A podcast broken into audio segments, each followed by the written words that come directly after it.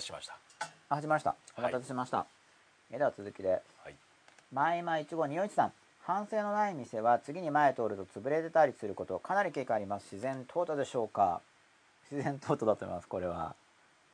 結局まあ競争があればそこにせんお客様の選択が起こるんで、うん。うん、まあ本当によっぽどその需要が肩じゃない限りは、まあ、需要が肩だったら結局競争起こんないですからね、うんまあ供給肩うん。の時は自然淘汰が起こると思います。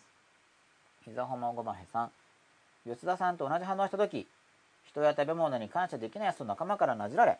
これ結構仲間からなじられてますけどそういう仲間と一緒にいるのかそれとも今日の話題がこういう話題だからそういう事例だけ抽出してるのかどっちなんでしょうね。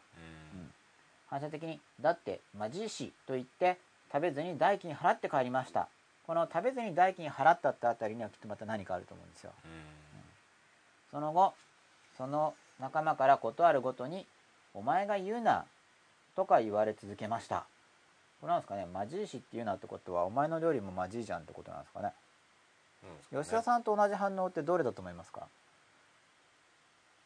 まずいもんあるじゃないですか。あ出された時。に。うん。だから人は食べ物に感謝できない人になじられた時にだから例えばまずいこの、えーだってまじいしっていう時にやっぱりちょっと言いたいこと言い切れてないと思うんですよ。だからそこで僕としてはですけどけしかけてますが、まあぜひ思いの丈をうん。仲間に向かってうん。できればですけどね、うん。えー言ってほしいと思いますね。まあ一生懸命作ってたらまずくてもうん。しゃあないと思いますけどね。うん、だから感謝できないだから感謝できないわけじゃないですか。うん。現実に。うん。まずいからやそれは人格者はねまずくてもうん。非常にありがたくうん。いただくと思うんですけど、まあ、出されたものをそのままいただくっていうのはもう修行の一つになってるぐらいですから、人格者向きっていうか修行ですからねそれは、うん。出されたものを食べるってこと自体が、うん。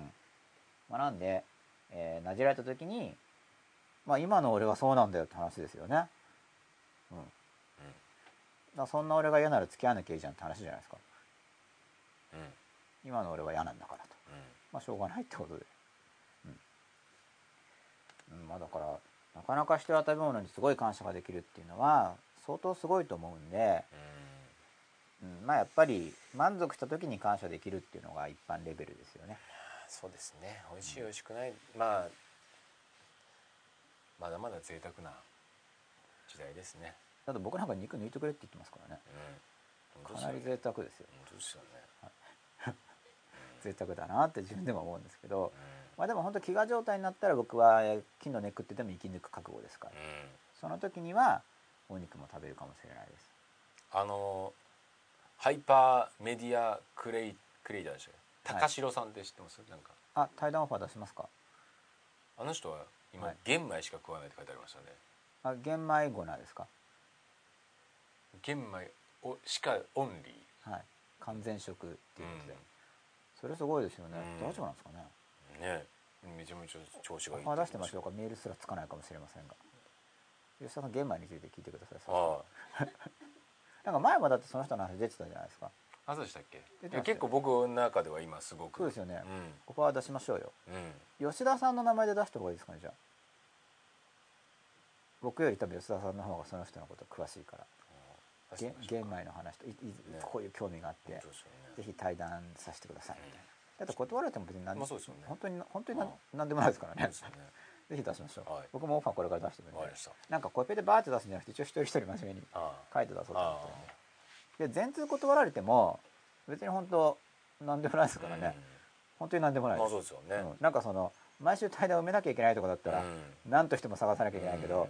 だからえ100円まで対談が1回もなかったらですねことは振られまくって全全部断られたか出すって言ってたけど恥ずかしくて出せなかったかどっちかですよね。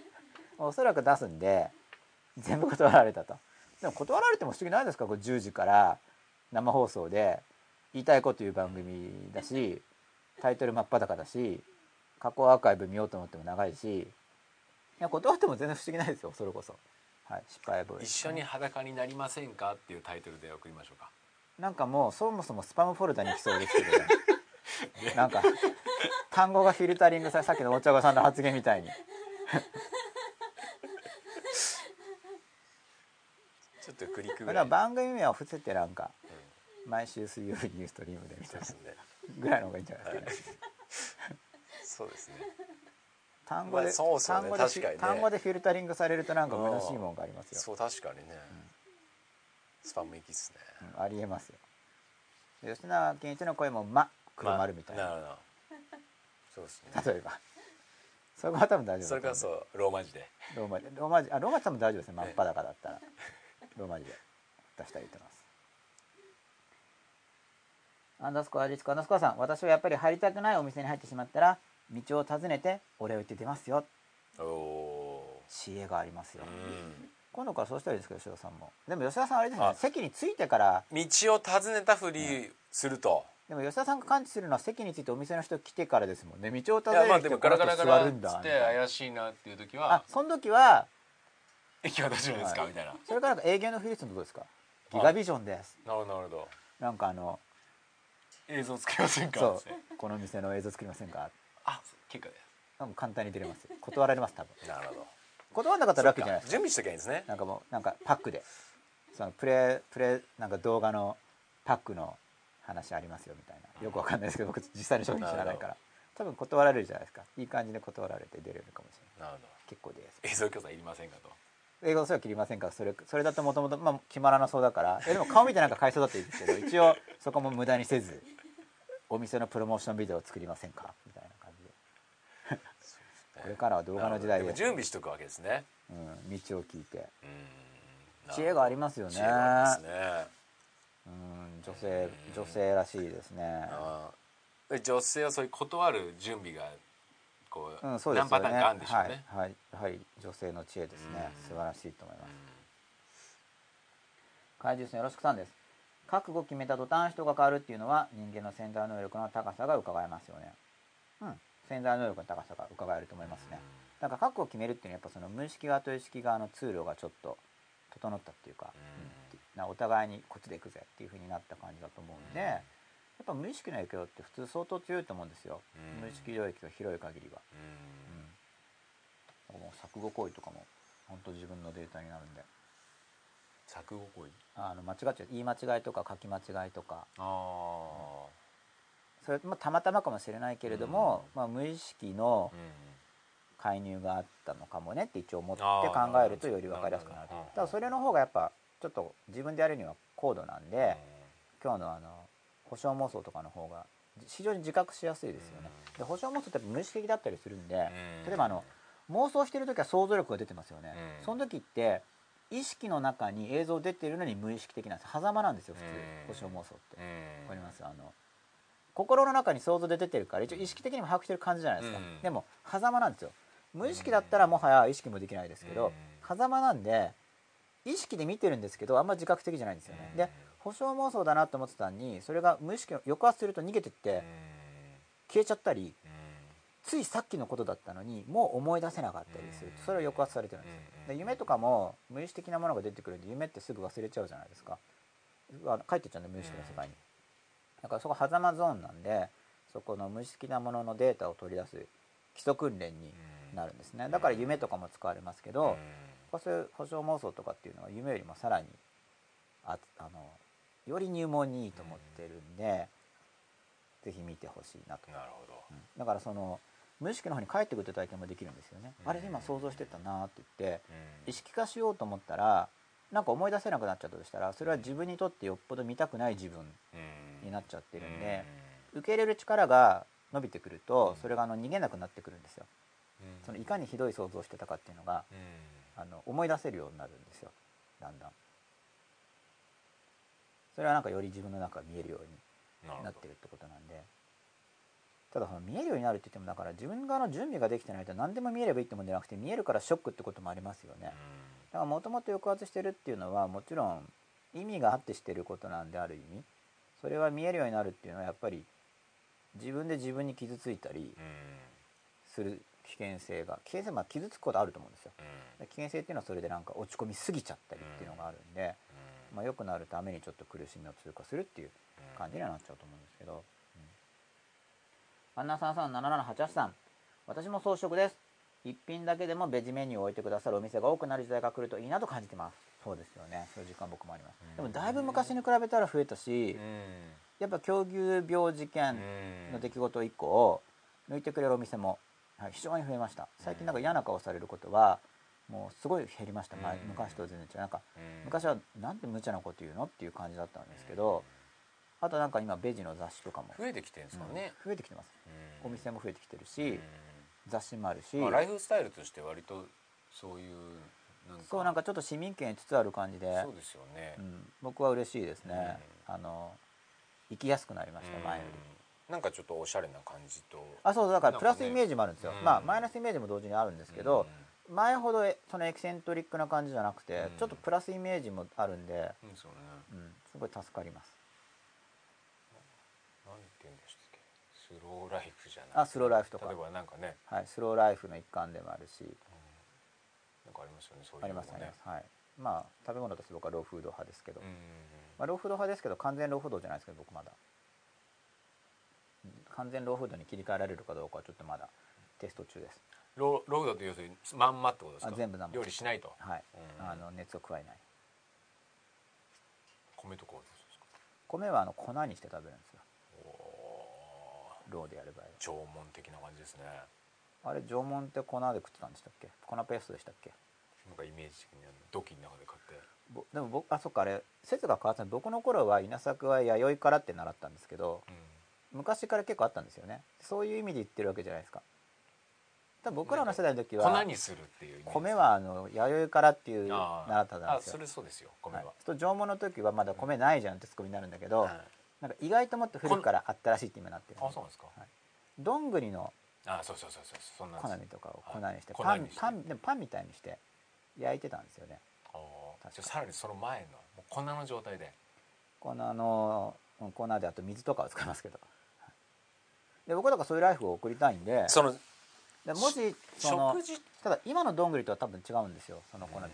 でその日本の山に生えてるもし僕まだ未研究ですけど、まあ、どっかの山の上の方の土地とかがあってなんか湧き水もあって湧き水も飲めてそこの好みとか食べて暮らせるんだったら結構僕的にはいい感じなんでもしそういう場所があればそのうちにトンするかもしれないけど土地も安そうだし、その食事をはい。栄養補給というポジションに置くか、はい。まあ一つのこうなんていうんですか喜びじゃないですけど、はい、強楽的な？享楽的なものに置くかっていうので、結構人生違うだろうなって気がしますよね。それ吉田さんの時はど,、うん。どっちですいやか結局なんかそのスローライフ系っていうかそっち系の人ってその強楽自体多分減らしていく傾向にあると思うんですよね。うん。強楽ではない楽なんかその強楽に虚しさを感じるというかうん多分ですけどまあ、享楽っていうかだから美味しいものを食べようっていう発想か、いや別に美味しいんですよローフード。あそうですか、はい。僕は美味しいんですけど別にだからそこ、でまずいもの無理して食べてるわけじゃなくて、うん。あのまあ美味しいわけですよ。うん。別に。ただその強楽性については僕もだから自分が強がってる可能性があるんで、強楽的なステージをある程度通過したいなと思ってるんですけど年取る前に、うん。そうしないとなんか自分がそうなれなかったのを正当化してるかもしれない。うんし多分僕は欲を相当抑圧してると思うんで、うん。やってみたいですけどね強楽的な生活。あ一回は。一回。そっちにどっぷりと、わかんないけど5年から10年ぐらいは、うん。結構長いじゃないですか？いやそれぐらいじゃないとだってハマってないじゃないですか。抜け抜けますかね？いやわかんない。ハマったらハマったでああ我慢してたんじゃんっていうことなんじゃないですか。なるなるなるそれうんじゃよそれに対する、まあ、興味は結構あるっていうそれでもかなりやっぱ抑圧されてる感じがするんで、うん。自覚的にあんまない感じなんだけどでも抑圧されてるかもしれない、とは思います。だから、ね、すっきりしてる感じがしないんで、まあ多かれ少なかれ抑圧はされてるはず、でもどの程度されてるかがわからないですね。でも相当相当はされてると思いますよ。なんで5年とかって言ったんですけど5日じゃなくて。5ヶ月でもなく。でも実際やったら5ヶ月ぐらいで、まあ、5日ってことはないと思うんですけど5ヶ月ぐらいで終わるのかもしれないですけどでも5年かもしれないし、まあ、そのまま一生そうかもしれないし、ん。まあ今の段階では。分かんないですね、うん。本当に分かんないから。戻ってこれなくなるかもしれないですね、まあそうですよね、うん。まあ感慨深いですねそれも。そうだったのか。どうなるんでしょうね。ですね、寿命があれば分かるわけですけどね、はい。前今いちご匂いさん。やはり、ええー言葉表情仮面演技だとしても姿勢が伝わるんだと思いますこれ何の話でしょうか吉田さん。なんでしょう。言葉表情仮面。演技だとしても。姿勢は伝わ仮面でやる時でも何かが伝わるって話ですよね。何の話でしたっけ？9分前ですよ。結構近いですよ。何なんだろうかな。でも何か人は伝わりますよね、るうん、あそうだから真っ裸って話してるじゃないですか、うん。僕結局いろいろうまくいきますよって話してるじゃないですか。それはこうなんか伝わっちゃうからなんですよ。だからあの微妙な応対とか微妙な表情とかその微妙な声色とかになんかその自分の心の状態っていうのがどうしてもあの出るんですよね。まあほんの5分ぐらいふりをするのはできるかもしれないけど。で出ちゃうということはなんか自分の心のことを解決していけばなんとなく居心地のいい人になったりするわけじゃないですか。でそしたら人間関係とか仕事とかうまくいきやすいですよねうん。別に、で自分が気じ気づいちゃってたらはい。気づかれますよね。うん、だから。全く自分で気づいてない人もいるじゃないですか、あー。でもそういう人も、まあ、見る人が見れば、うん。ね、結局でもあんまりそこはな、なんていうんですか。もうそううん。そんなに？はい影響を与えないかなと思うんですけど、はい。もう自分の中で自覚症状として感じちゃってる以上は、はい。まあ、絶対に感じ取られるだろうなと思いますよね。だからもう自覚症状がある以上は、はい。まあ、よりもう表情とかでも出やすくなるでしょうしね。真っ裸になるしかないなっていう気がしますよね。まあだから真っ裸になる時も結局その「えい」って脱いでる硬さがある時は本当は裸じゃなくて普段は服を着てるわけじゃないですか、まあ仏像の話でいけばだんだん服減っていくんですよ、うん。上の位に行くと、うん。下の方に行くとなんかいろいろ着てるんですよ、でああいう話で。うんはい。でその服着てるゾーンから、まあ、心のですけどね。う、でそれをなんか「えい」って脱ぐのと、ん。別に普段から、ね。うん裸でそのまんまでっていうのはだいぶうん。違うんで、うん。僕はもちろんそのまんまでっていうのを目指してるんですよ。ただそれは第一義的には自分が楽だからですね。そうしてれば自分が楽じゃないですか、うん。その無理しなくてもいいわけだから、うん。この社会の中において、うん。そうなりたいんでで慣れる気がなんかちっちゃい時からしてたんですよね。ねしてたんですけど具体的な道筋がよく分からなくてその禅の本とかに出ても。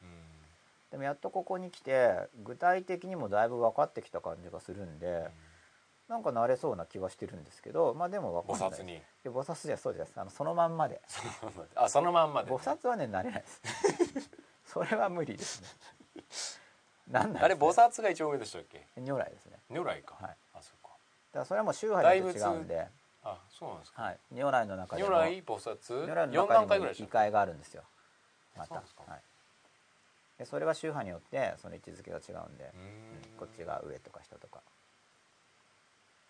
基本は如来の方が上ですね。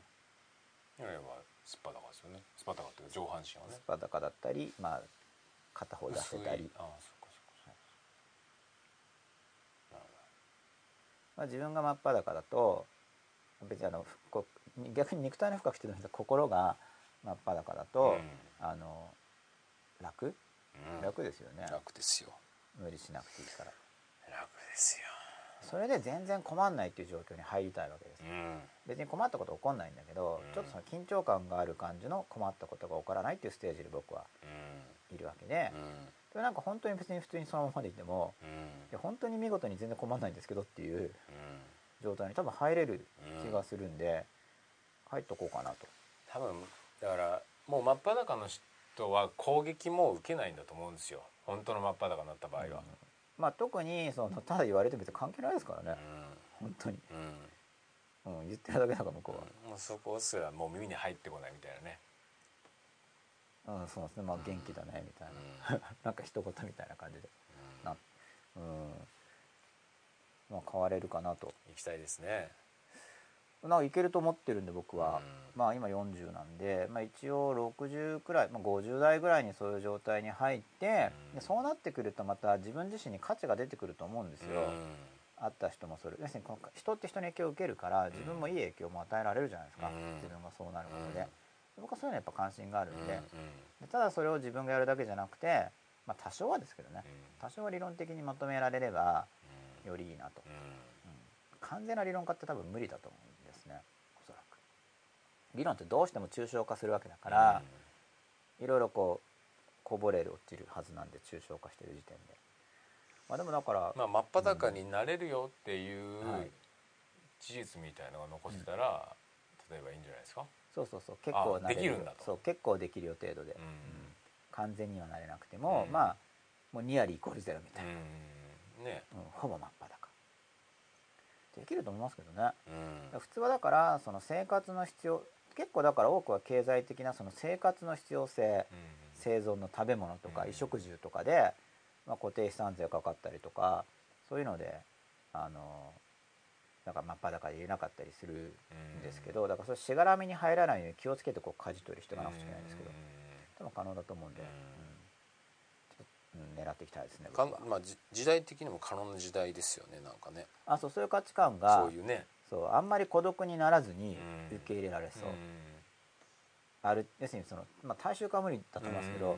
でもなんかそんな孤独じゃないと思いますそうですよね、うん。むしろあ人は人がいいねという人が集まると思う。大衆じゃないからその東京ドームいっぱいとかそういうんじゃないけどうんなんか何十人かぐらいの小屋だったらうん。話聞く人はうん。満員とかそううん。そういう感じですね。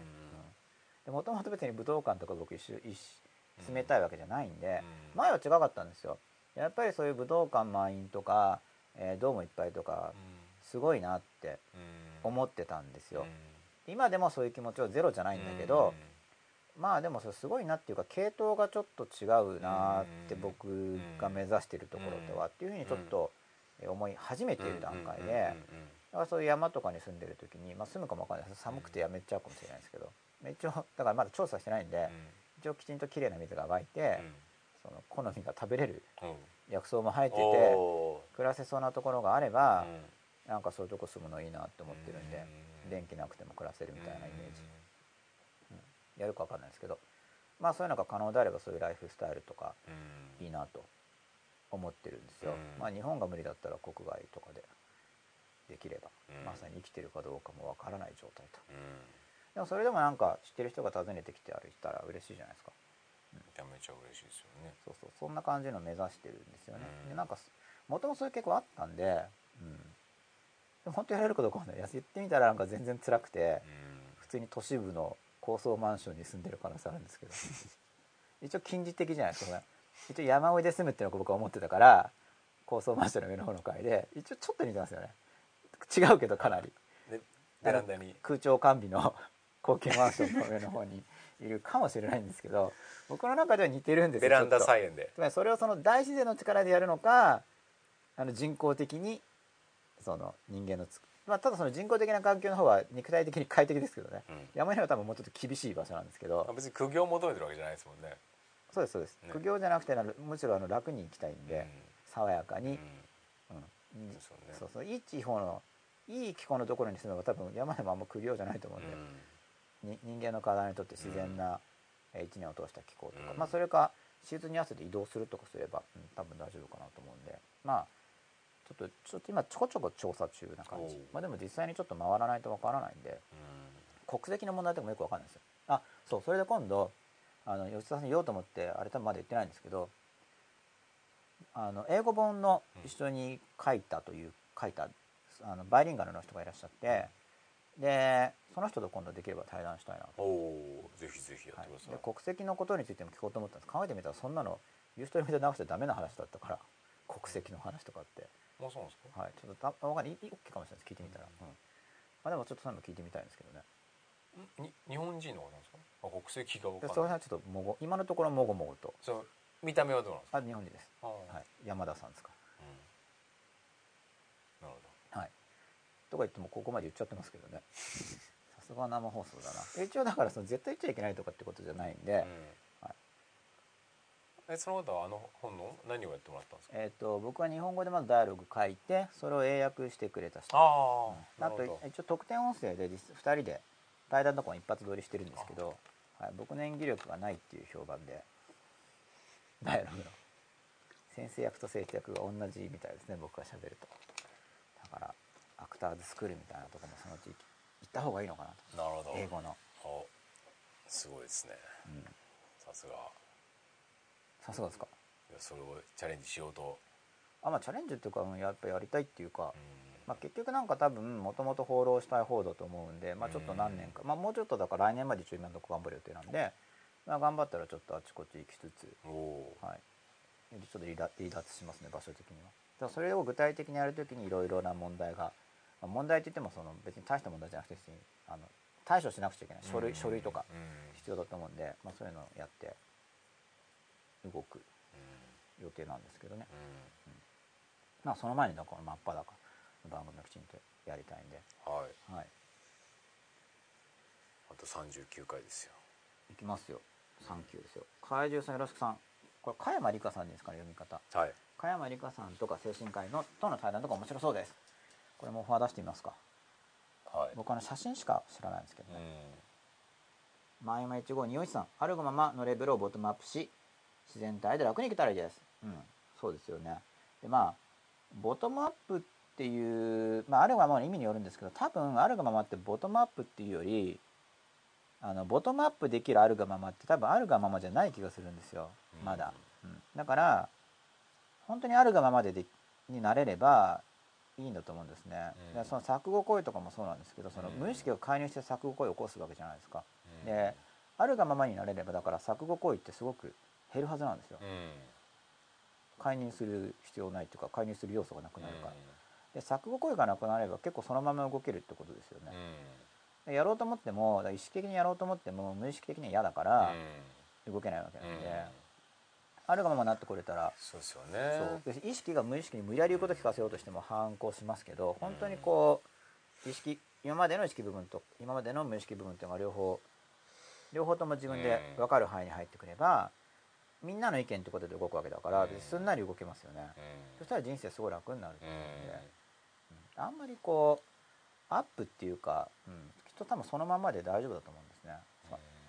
アップアップってとこ競争して上げていくって感じであの僕も進化とか向上とかって言いますけど、それやっぱあの分かりやすいから乗り越えるとかっていうと。でも初めはそのイメージでいいと思うんだけど、うんあるがままっていう話になっちゃうとそんなにあるがままっていうのはそのレベルアップレベルアップとかっていうのをちょっと、もうそういう世界に多分いないと思うんであるがままって。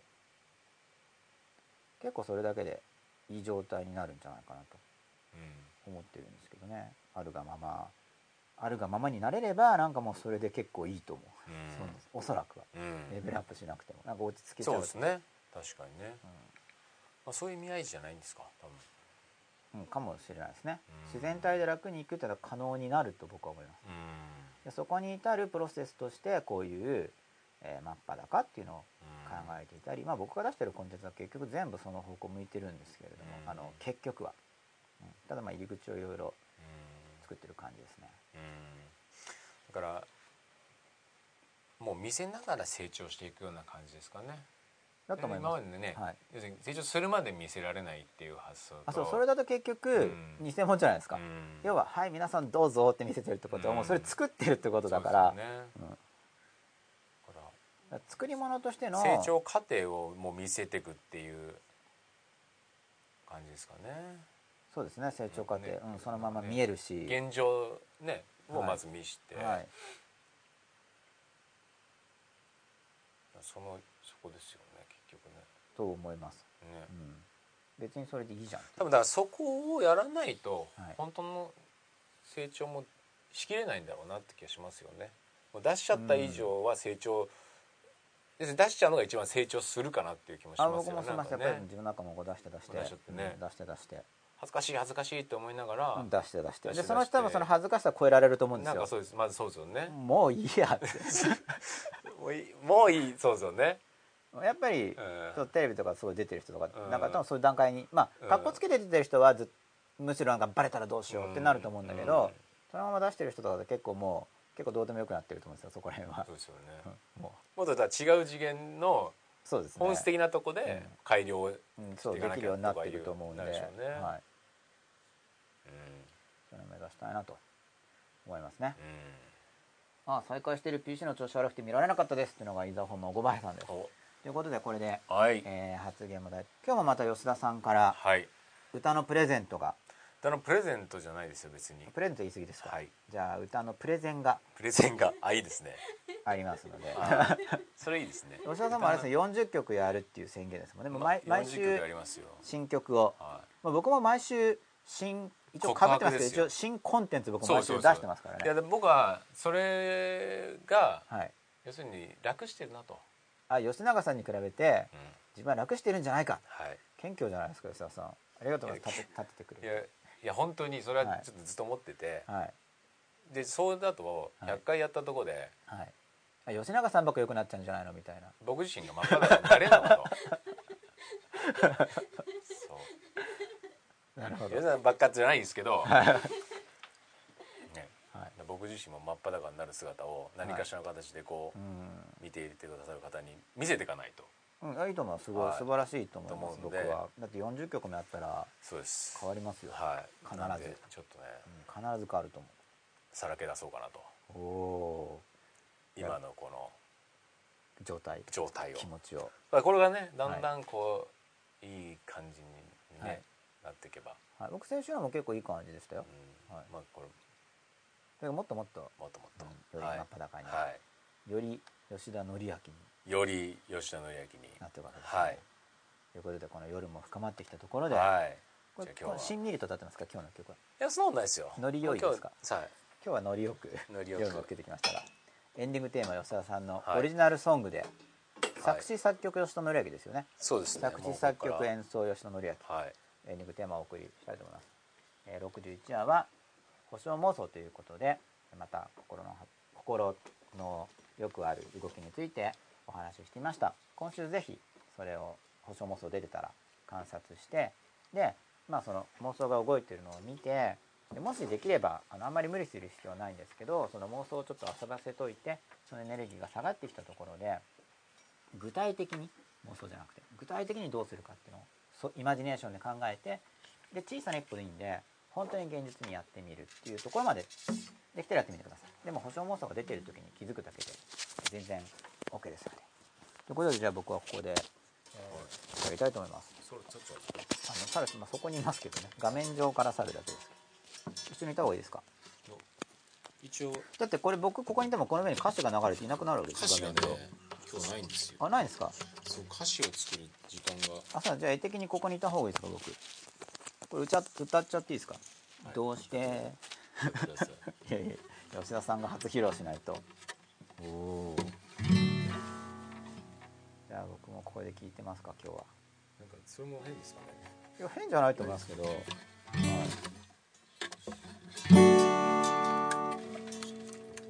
僕なんかカスタネット君みたいなあいいですね。こうやって。よよ酔っ払いさんみたいですよね。ああああああ。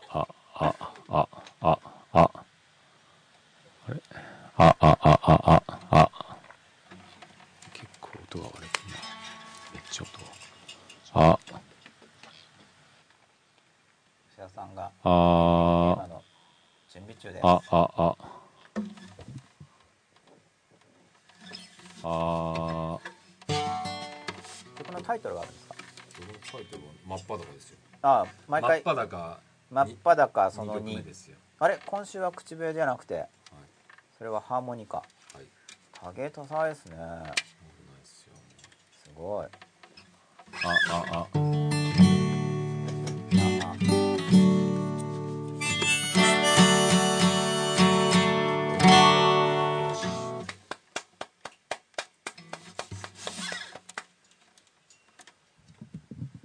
じゃあ歌わせていただきますお願いします。吉野紀明さん真っ裸その2です。その2はい。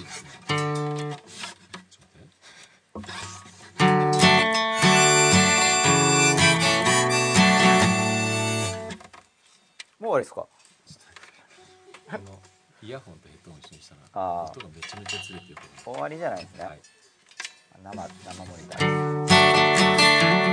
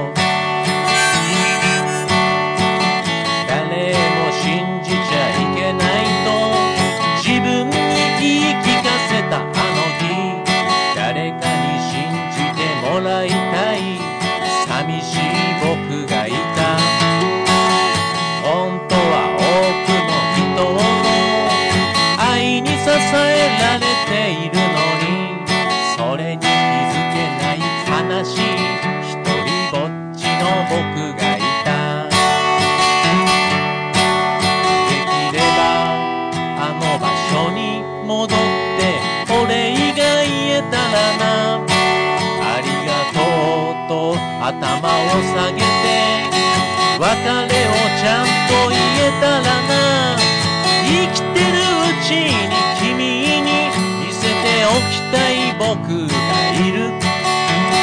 僕もまだ見たことのないありのままで笑う。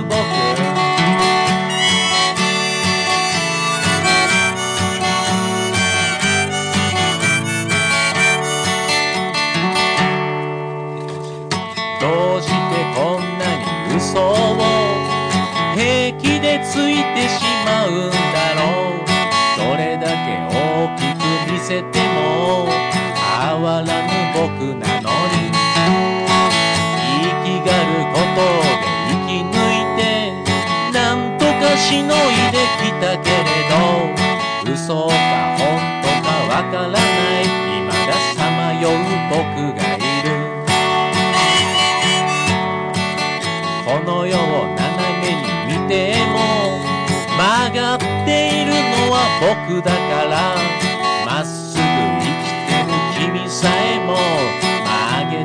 僕がいる。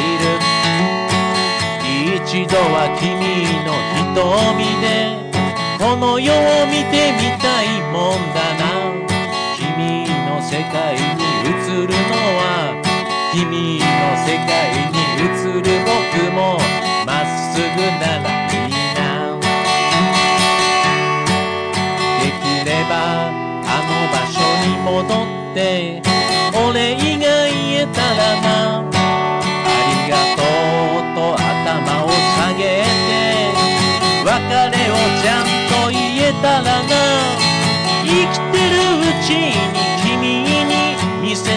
きたい僕がいる。僕もまだ見たことのないありのままで笑う僕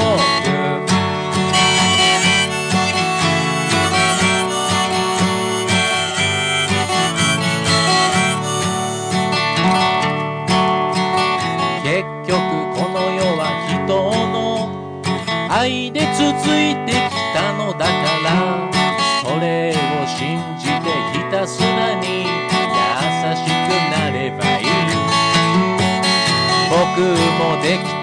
そのうちに一人になれたらいいのにな。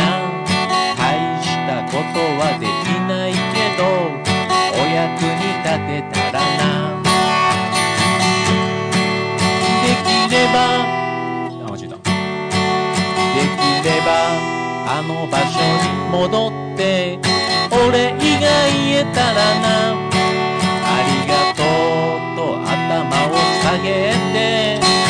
別れをちゃんと言えたらな。生きてるうちに君に見せておきたい僕がいる。